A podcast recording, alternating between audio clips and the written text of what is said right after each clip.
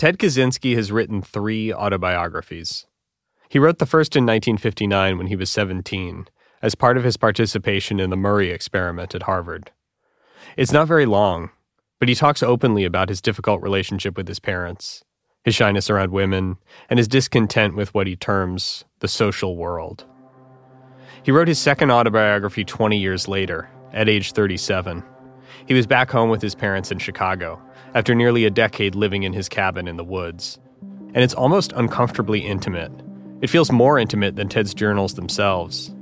He describes a teenage sexual encounter with another boy, talks about girls he lusts after and professors he hates.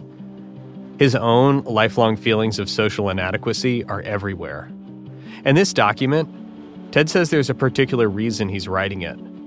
He's going to start killing people, and if he's captured or killed by the police, he wants people to find the document, read his life story as he sees it.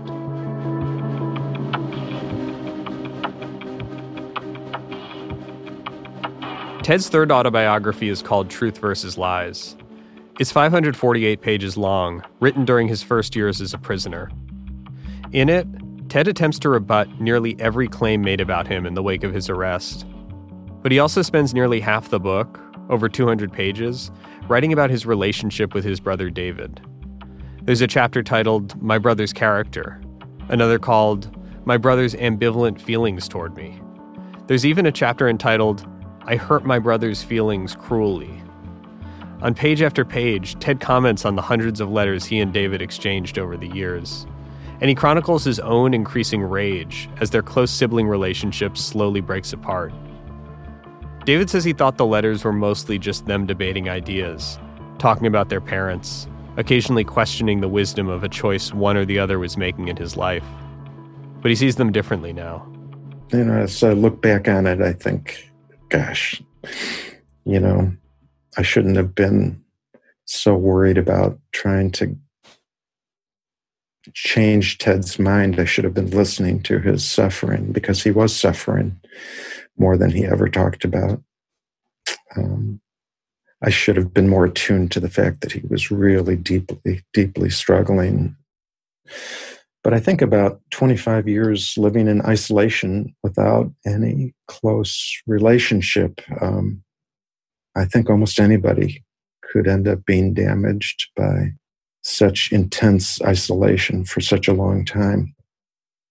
What's ironic about the way David talks about Ted's isolation is that while Ted was holed away in his cabin, David was holed away for many of those same years in a literal hole. Whatever you're imagining when you hear that, trust me, it's not nearly as strange as the truth. We'll get there soon enough. Because for all their debates, for all of Ted's fury, David and Ted viewed society and retreated from it in similar ways. In this episode, the story of how two kindred souls became lost to the world, and then to each other. This is Project Unabom, an Apple original podcast produced by Pineapple Street Studios. I'm Eric Benson. Episode 4 Parallel Brothers.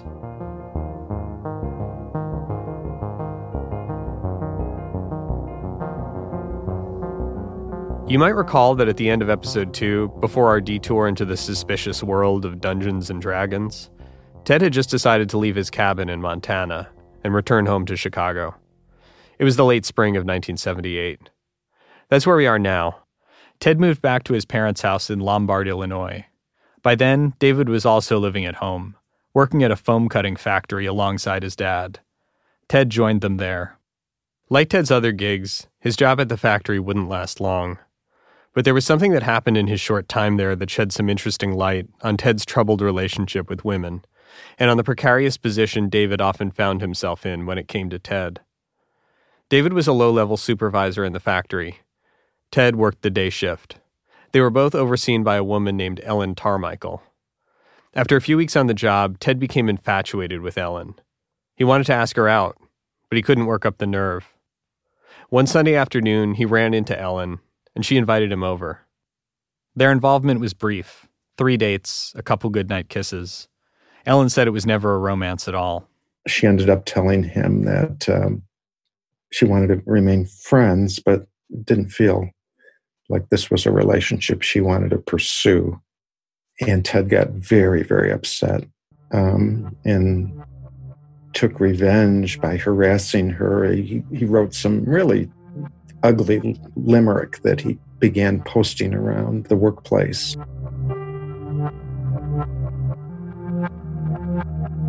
And of course, nobody knew it was Ted except me. When I read it, I knew, well, only Ted could have written this. I confronted him, told him, look, you, you quit this or I'm going to fire you.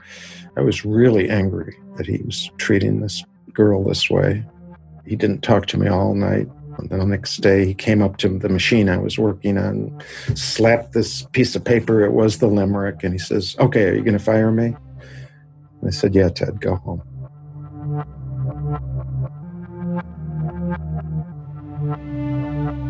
Technically, Ellen was the one with the actual authority to fire Ted. She did. She backed David up. But Ted wasn't done. He wrote Ellen a letter, accusing her of being devious and insincere. He told her he'd been contemplating violence against her, but had now decided against it. He signed off by warning, I'm not the only man with a revengeful streak. Ted soon got a job at another factory, but the whole incident had a kind of traumatizing effect on David, too. He quit his job, hopped in his car, and drove away from Chicago, south and west, until he reached the vast high desert of West Texas. He stayed there for weeks, camping and hiking, and more than anything else, being alone. When he finally called his parents to let them know where he was, they put him on with Ted. Ted, I think, had been coached by our parents to say, please come back, David. So he did. There was some, not quite an apology on his part, but at least some forgiveness of my having fired him. And um, came back and I one of the first things we did together was have a picnic out in the forest preserve and uh, Ted and I went for a, a, walk together and it it felt like um, a time of reconnection. So I think he understood why I was upset enough to fire him and um, I hoped he'd felt badly about the way he had behaved, but he didn't he didn't really we didn't talk about that. That picnic was one of the last times Ted and David would interact in person. A couple weeks later, Ted left again for Montana. David thought it was just Ted being Ted, unable to feel at home anywhere, so back to his old secluded life with a little money in the bank. What David couldn't know was that during his time in Chicago, Ted had placed three bombs. The two that ended up at the tech building at Northwestern, that had led to the investigation of the Dungeons and Dragons group, and the third in November 1979, which he'd rigged with an altimeter, then put in an airmail package. You remember this one. It detonated on a flight bound for Washington, D.C., with 80 people aboard, but didn't take down the plane. In his journal, Ted wrote The papers said FBI was investigating the incident. FBI, suck my cock. So I came back to Montana early December. Now work on other plans.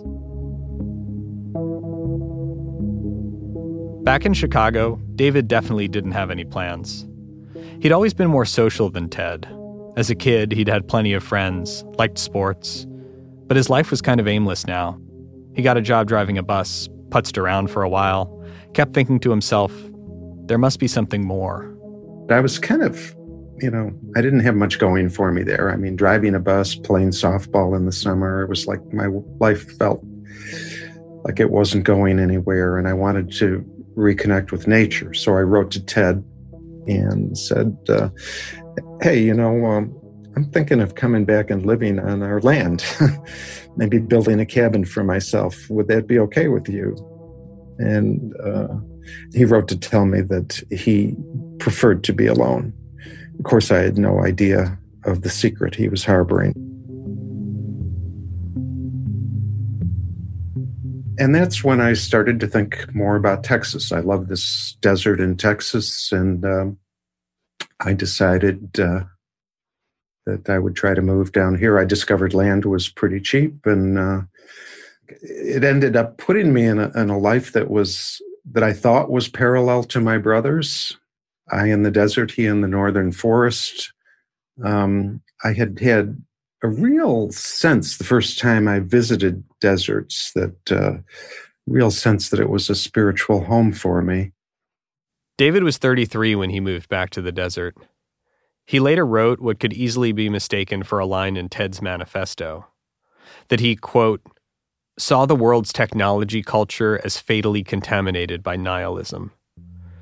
David wanted to discover a more meaningful way of living.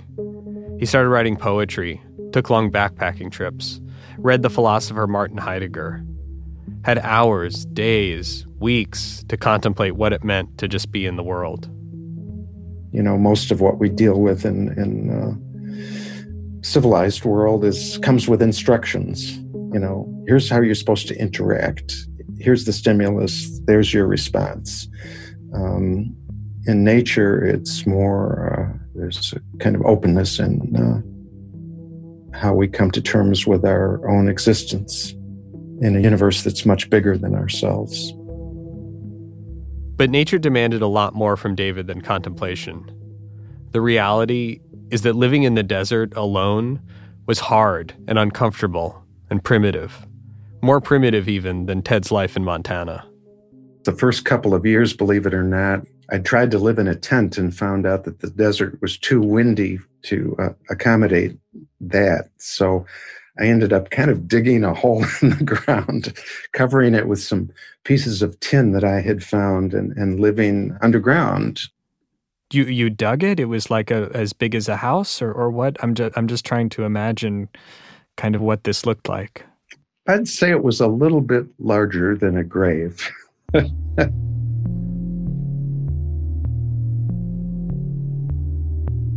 it was maybe 10 feet long, four feet wide, five feet deep.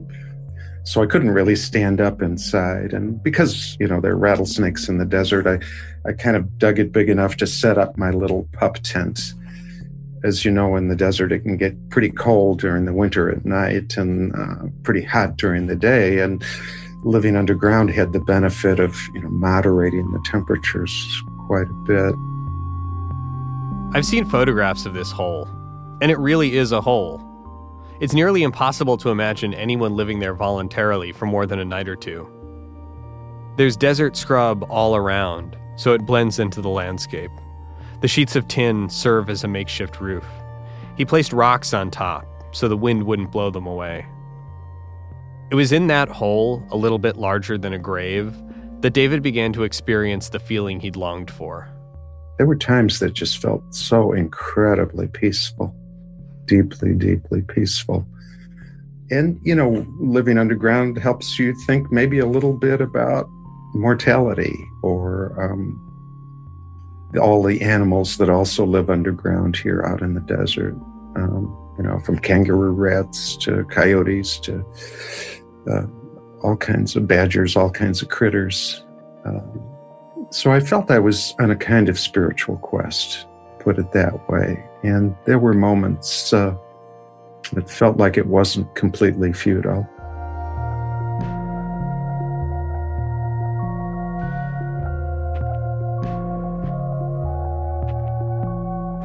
What did Ted think of, of your move to the desert? My sense was that he approved of it very much. Yeah. David and Ted corresponded almost constantly during those years. David would write his letters and mail them from a post office in a tiny border town, which was more than 30 miles away, checking to see if there was a letter from Ted waiting in his P.O. box. The brothers would go on for months, debating art and science, intuition versus rationality, David was always the poet, the seeker, the guy who was just fine living in a hole. Ted saw himself as logical, practical. He said David needed to buy a gun to protect himself from wild animals, give up being a vegetarian so he wouldn't starve. And also, there was the issue of the hole. He says, You know, you really should build a cabin. Come on, it's not that hard. He, he knew that I had a lazy streak in me. So um, he just maybe thought I was living too close to the ground. Ted could be warm, even on rare occasions, kind of sweet to David in his letters. He recounted a dream in one of them of starving children in a war ravaged country. If there was ever a war in America, he wrote, I would do everything I possibly could to protect you. Then Ted interpreted his dream further. This illustrated the semi maternal tenderness that I've often felt for you. David and Ted's parents were concerned about David too. Turk, their father, didn't mind his sons living off the land, but he thought there was a right way to do it. You know, my parents came to visit, and I think my father had expectations. He was he was very handy, like Ted. He was very good with his hands, and I told him about this underground dwelling that I had made, and he even had a name for it. He, abri, I think, was what the um, French uh, trappers had made for themselves, a, a kind of underground shelter. And I, my dad came to look at what I'd done, and he just, I could just see the sense of disappointment and worry in his eyes like, oh my God, here's my son living basically in a ditch. Um, it was fine for me. I think a little concerning for our parents. But what concerned Turk and Wanda even more was the social isolation of both of their sons. Live off the grid, live an unconventional life, fine. But neither brother had ever had a partner. Um, a couple times my mother had met some younger women at work and tried to fix me up with them and so forth. Uh, there was some wondering why why are neither of our boys, you know, hooked up with with girlfriends or or partners or, or whatever is did we do something wrong you know why, why were neither of their boys hooked up with girlfriends or partners at that point in their lives um, i wasn't very attractive unfortunately well uh, there are uh, there are all sorts of uh, people who who have girlfriends and partners yeah, the, the real answer is that, you know, again, this is the romantic side of me. I fell in love when I was 16 years old. He fell in love with Linda Patrick. They were lab partners in high school. David idolized Linda, but she seemed to want to keep their friendship platonic. They went to different colleges, pursued different lives, but David made sure they stayed in touch. All the time he thought or hoped, we're going to end up together and uh, looked for a while like Linda and I might be lifetime mates. And then she married a fellow graduate student, and I just felt, no, that's it, you know. Uh, I love Linda. How could I love somebody else? But what about Ted at that point? Was that something he ever discussed or, or let on a sense of disappointment about if, if he had one? Well, Ted and I, you know, were we didn't talk about feelings or personal things with each other that much. Neither of us talked about our need for or feelings about women. You know, we evolved as human beings by communicating with each other. This is FBI behavioral analyst Kathy Puckett again. Remember, she was the one who spent her days on the case trying to get inside the Unabomber's mind you know, we didn't have fangs and, and claws to exist on our own as singletons out in the world. I mean, we're basically helpless without social groups and the technology that we've evolved. We're very different than any other species on the planet. You know, connecting to things is part of the way the human brain is wired. Ted Kaczynski was isolated his entire life. Growing up in Chicago, he sought seclusion in the attic of his family's house. As a student at Harvard and Michigan, as a professor at Berkeley, he didn't make strong friendships, didn't share his thoughts or dreams or confidences. So much of what we know about Ted comes from the journals and letters he wrote for much of his adult life, sitting very alone, mostly in his tiny cabin.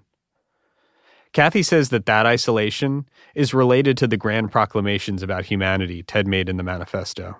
He's absolutely convinced that he knows that the human race, which he can't connect to emotionally, but he wishes he could, the human race needs to be made aware of how they're destroying the planet and it's destroying human society so he can care about them in the in the aggregate but there's there's no individuals that he could make any real relationships with ted longed for these relationships particularly with women and the failures stung in his second autobiography, he writes about a crush he had on a girl in seventh grade. He starts to approach her in the hall, and she whispers to her friends, He's blushing, and giggles. It's the stuff middle school is made of, but Ted takes it hard. No doubt I was blushing, but I didn't like being laughed at, he writes. At Harvard, he suffered from what he considered acute sexual starvation. He later wrote, I was in daily contact with smart, physically attractive Radcliffe women, and I didn't know how to make advances to them. Sometimes he said he would snub a pretty girl who tried to be friendly to him. He said it felt like getting revenge on the enemy. But he kept trying to find a romantic partner. In his journal in 1975, during a brief stint looking for work in the San Francisco Bay Area, he wrote, I thought not so much about physical sex as about love and all that kind of mushy stuff. You know, he advertised in the Berkeley newspapers in the uh, 70s for a squaw to come and live with him in the woods.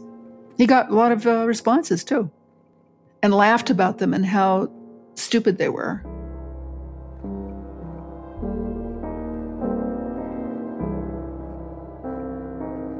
Kathy pored over Ted's journal entries in the months after his arrest and came to know his triumphs and despair with women very intimately. I don't know if you know that he uh, went to, down to the Bay Area and joined uh, Sierra Singles for a period of time where he went on a couple of walks, uh, hikes with other single people, including a woman that he walked with who he kind of became, infa- he, it didn't take him long to get infatuated. At one point, Ted applied for a job at McDonald's in Oakland. He spotted another applicant, a woman he found attractive. He didn't speak to her, only heard her say to the interviewer that she was into roller derby or roller skating. Ted's not entirely sure. Later on, though, he runs into her on the street, introduces himself, gets her name and phone number. Perhaps I'm not really so inhibited with attractive women as I thought, Ted wrote. But when he called to ask her out, she said she was busy, training for roller derby. He calls her back, but no answer. He thinks to himself, maybe she's just tired from training. Then he admits the obvious. She's avoiding his call. Ted writes, I don't resent her much for it, but I'm certainly puzzled. Ted was also puzzling over himself. He wrote that from a young age, he'd had sexual fantasies where he imagined he was a woman. And at Michigan, he said he considered seeking a sex change. But when he went to see an on campus psychiatrist, he couldn't talk about it. He improvised, said he was depressed about the possibility of being drafted into the Vietnam War instead.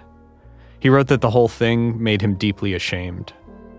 As far as I can tell, Ted never explored his gender identity with anyone again. But decades later, in the late 1980s, he did go to see another therapist.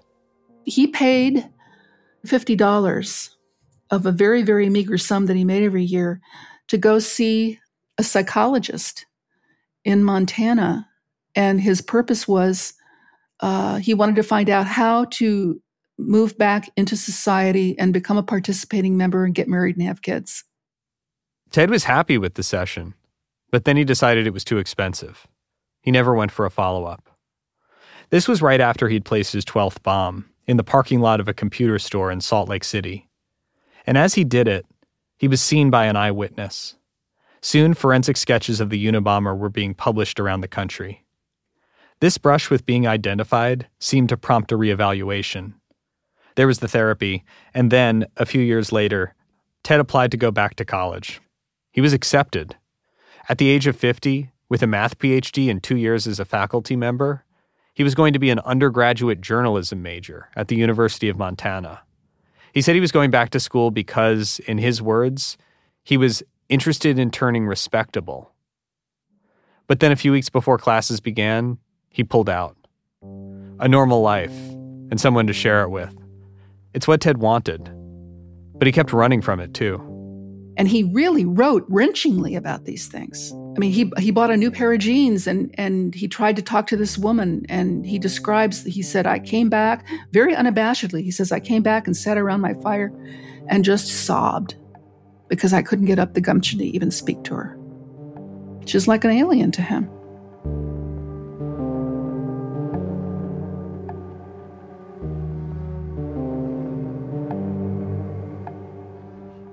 For more than two decades, David's own love for his chemistry lab partner Linda Patrick was also unrequited. But David kept writing letters to her from the desert. Linda wrote back from Schenectady, New York, where she was a philosophy professor. Every day in the desert, David says he would speak Linda's name under his breath, like a secret mantra. David and Ted had always had different personalities, different strengths, different outlooks on their parents. But to anyone who saw their lives in the mid 80s and didn't know Ted's violent secret, it looked like they'd made a similar vow of solitude. But by the late 80s, the brothers' parallel isolation started to diverge. Linda's marriage broke up. David invited her to come down to Texas. By that point, he'd upgraded his living situation. He'd built a small cabin of his own. David and Linda became a couple, and together they renovated the cabin to be more comfortable, adding a front room and electricity. Kathy Puckett remembers visiting for the first time, years later, when she was in the final stages of the Unabom investigation. She says the location is so rural that when she arrived, the truck she was in could barely crawl forward because of all the rocks and ruts. And I'm thinking, what is this going to, you know, is this guy going to be, I don't know what, what we're going to look at. We drive up and it's this cheerful little building with eaves under the roof painted pink. He opens it all up and uh, inside there's a rag rug in there that's all colored it's all it's neat as a pin and you know there was something you could use as a sink but there was no real running water or anything.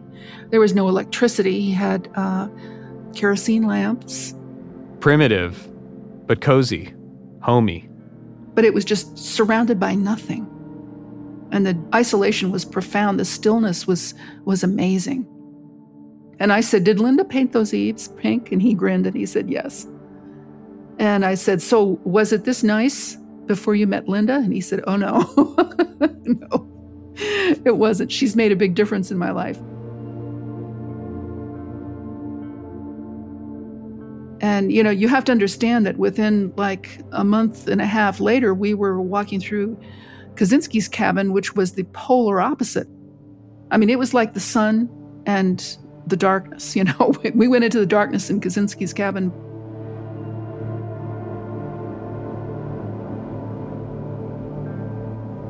In July 1990, David and Linda got married in a Buddhist ceremony. By then, they were spending most of their time in upstate New York, where Linda was still teaching. Linda had taken David out of the desert, out of isolation, and David was happy in a way he hadn't been, maybe ever. In pictures from their wedding, David is wearing a Hawaiian shirt and khakis, and he's beaming, laugh wrinkles curling around his eyes. It's so clear looking at those photographs He's found the thing he was looking for. Ted still had not. I actually asked him to congratulate me in a letter, and then the letter I received in return was just absolutely devastating. Um, you know, basically saying he wanted nothing to do with me for the rest of my life. Um, you know, I burned the letter. I just, I didn't want to look at it anymore. Um, the deal breaker was that I was um, leaving the wilderness, a life like his, a life that he approved of, apart from technology, to live a you know a more conventional life. Um, I didn't know quite how to take it. He had never met Linda, so he didn't have any particular reason to dislike her. I'd never really talked about her to him. Um, so I don't know. I found out years later that Ted had, in my apartment in Great Falls, he had uh, he had apparently opened a dresser drawer and found a stack of letters that Linda had sent me over the years, and had read those letters and whatever, for whatever reason, took a dislike to her. Later on, I began to wonder if there was some element of jealousy there. He assumed that David uh, was, as he was, uh, someone who had never had sex with anyone else. It was around that time that he had become obsessed with the idea of finding a mate. And when David got married to Linda, that was the last straw. It was a betrayal of the virtuous monk like lives that he thought David was going to attain in the same way he did by living in his cabin in Texas.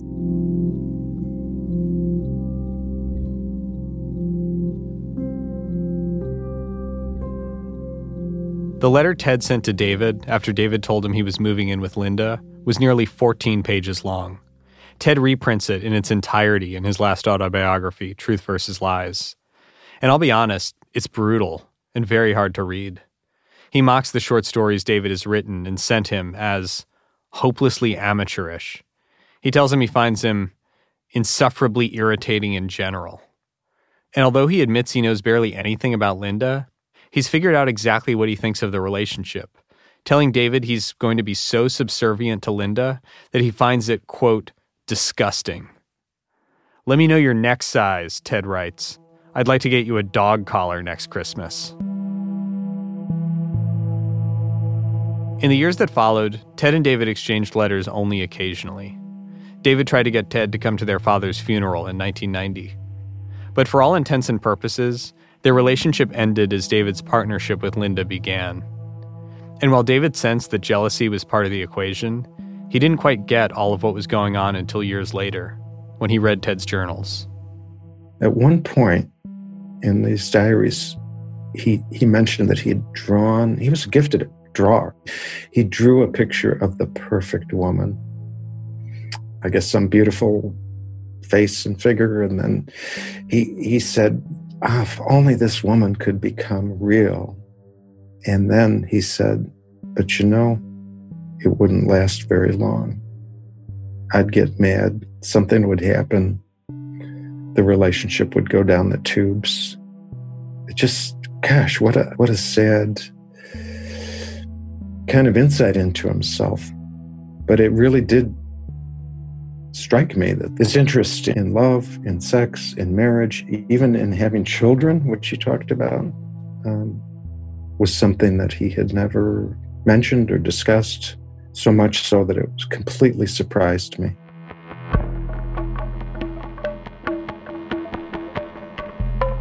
Do you, do you have you have you heard the the term incel? Oh yeah.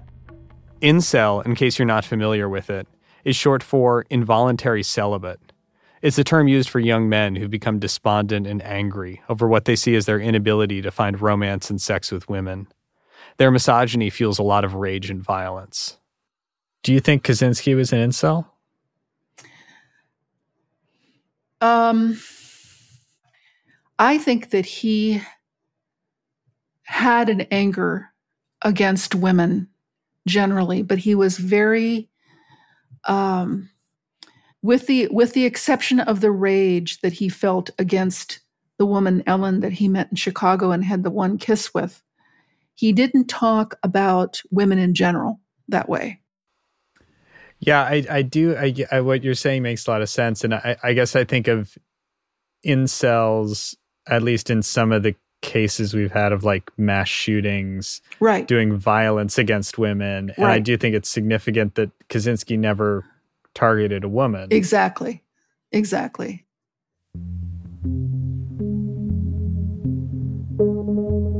There's a folder in the Ted Kaczynski archive at the University of Michigan titled Musical Compositions.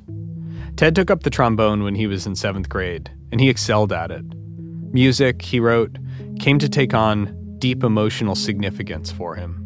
Later, he would compose contrapuntal arrangements of folk songs and Christmas carols, playing on guitar and zither as he sang.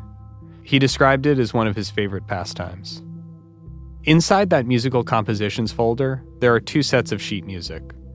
The first are a series of six marches composed between 1971 and 1978. In a note, Ted writes that these songs reflect the generally cheerful and optimistic tone of that period of my life.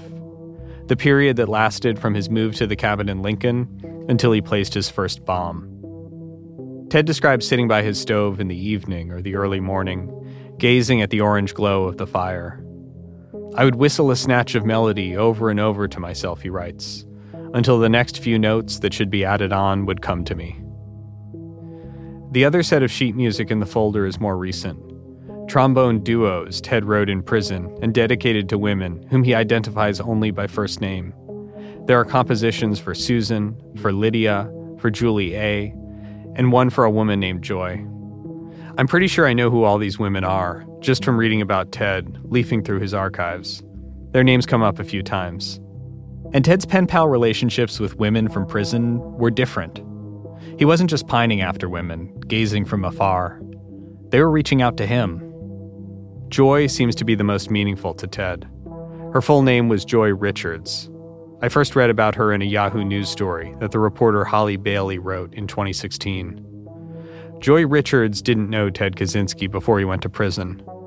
But when she read about him and read his writing, she became fascinated by him. She wrote to him offering her help as a researcher, and the relationship grew. When Ted wrote to her, he used colored pencils. He called her Lady Love. He mentioned her in letters to many people. At one point, Ted wrote, She's an angel. I mean, a real one. I'm sure she could fly if she wanted to. You don't see her halo because she's too modest to wear it. She keeps it hung up in her closet. But really, she is an honest to goodness angel. Absolutely perfect. But Joy Richards was battling cancer, and in late 2006, her condition worsened. Doctors told her she was going to die. As a final way to express his feelings, Ted wrote that trombone duo for her. Then he sent it to another pen pal, a musician, who visited Richards and played her a recording he'd made of the duo on a synthesizer. It was the kind of relationship Ted had been seeking for decades. But by then, of course, he couldn't end his isolation, even if he wanted to.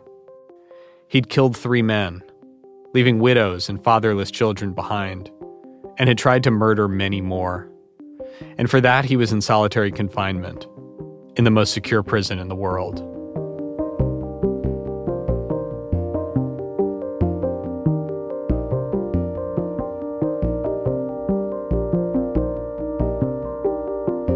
The story of how Ted got there, how he became the lead suspect in the Unabom case, it really begins a few years after Ted had cut David out of his life.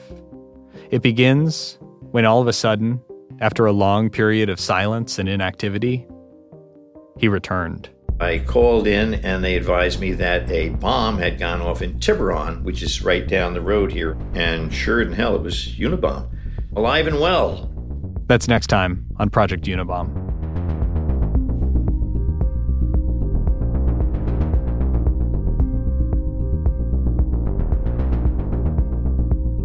Project Unabom is an Apple original podcast produced by Pineapple Street Studios.